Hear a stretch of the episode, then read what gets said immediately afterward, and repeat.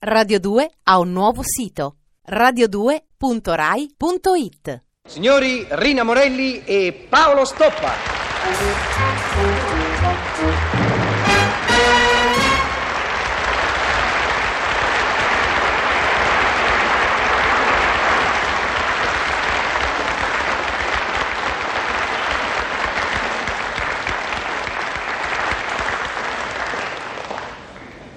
Roma Trastevere, 19 ottobre 1966.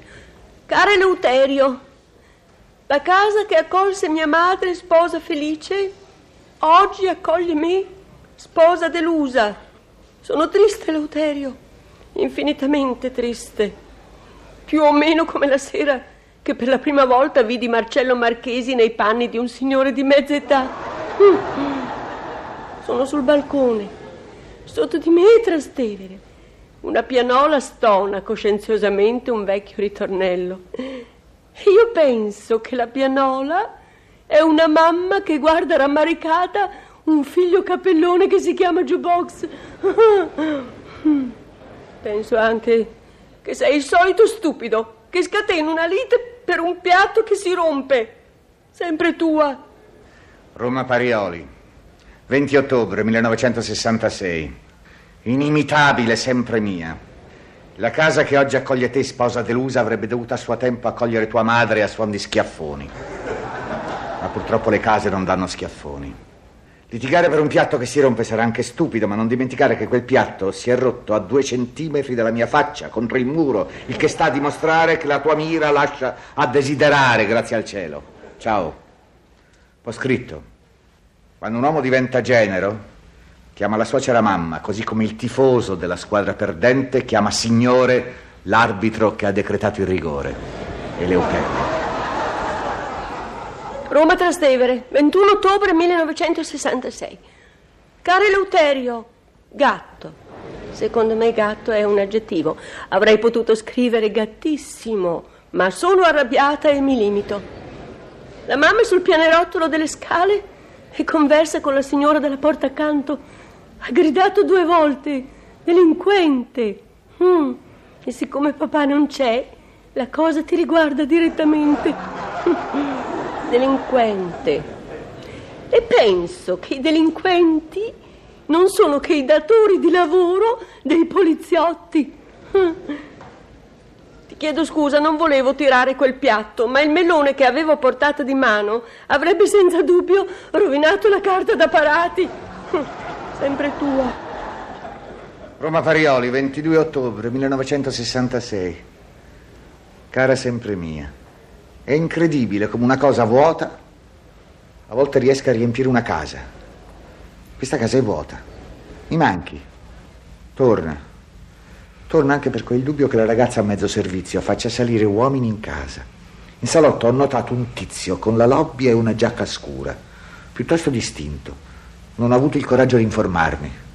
Ciao. Ho scritto. Ho guardato meglio il tizio in salotto. Si tratta del busto del vecchio Beethoven, sul quale chissà come sono finiti un mio cappello e una mia giacca. Eleuterio. Roma Parioli, 22 ottobre 1966. Eleuterio caro, micione. Sono tornata alla base e ho tentato di dare alla casa un aspetto normale. La prossima volta che rimarrai solo, ricordati che non serve inchiodare le finestre perché non battano. C'è una catenella per fisarle al muro. e il mobile bar, che è quello di noce in salotto, non refrigera, quindi è perfettamente inutile metterci dentro le vettine. il frigorifero è quello bianco situato in cucina e non bisogna metterci dentro il sapone da barba. Ti sto aspettando. È quasi sera e penso che la sera, in fondo, è il titolo di testa della notte. E penso anche allo stupido perché della nostra ultima lite. Era l'ora di colazione e tu...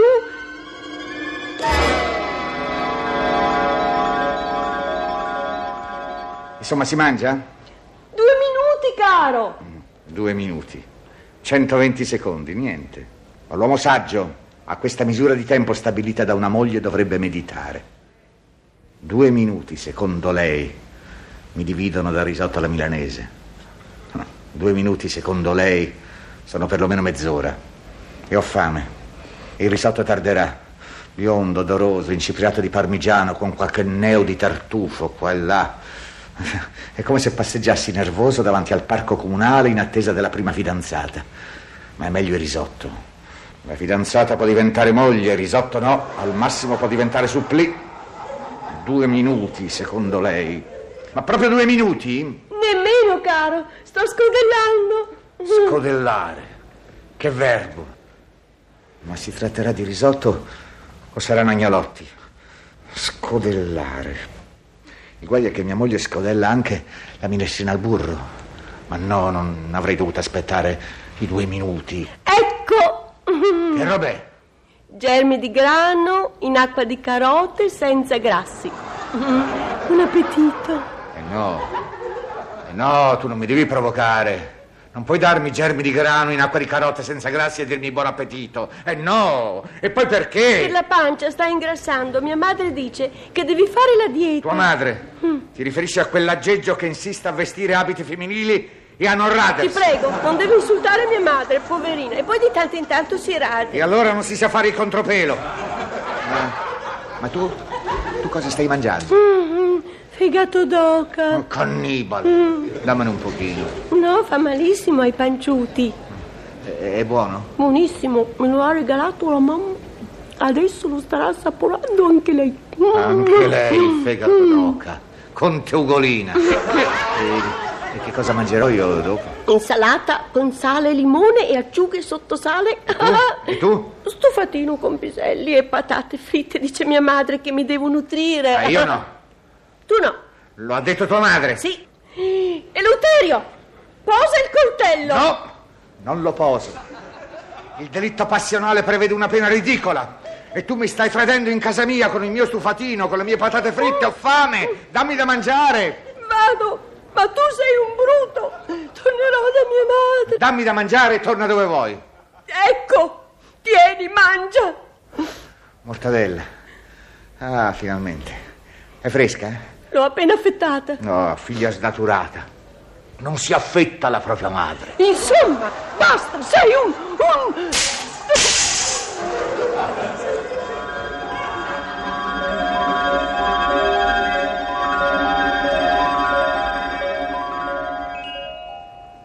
Ricordo perfettamente il perché della nostra ultima lite, ma tra poco, quando rientrerai, non lo ricorderò più. Mm.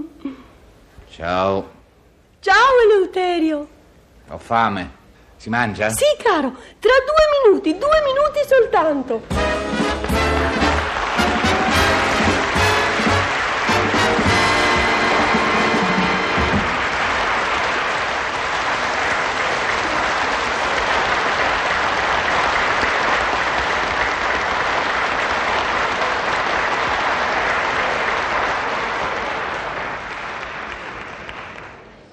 Radio 2 ha un nuovo sito radio2.rai.it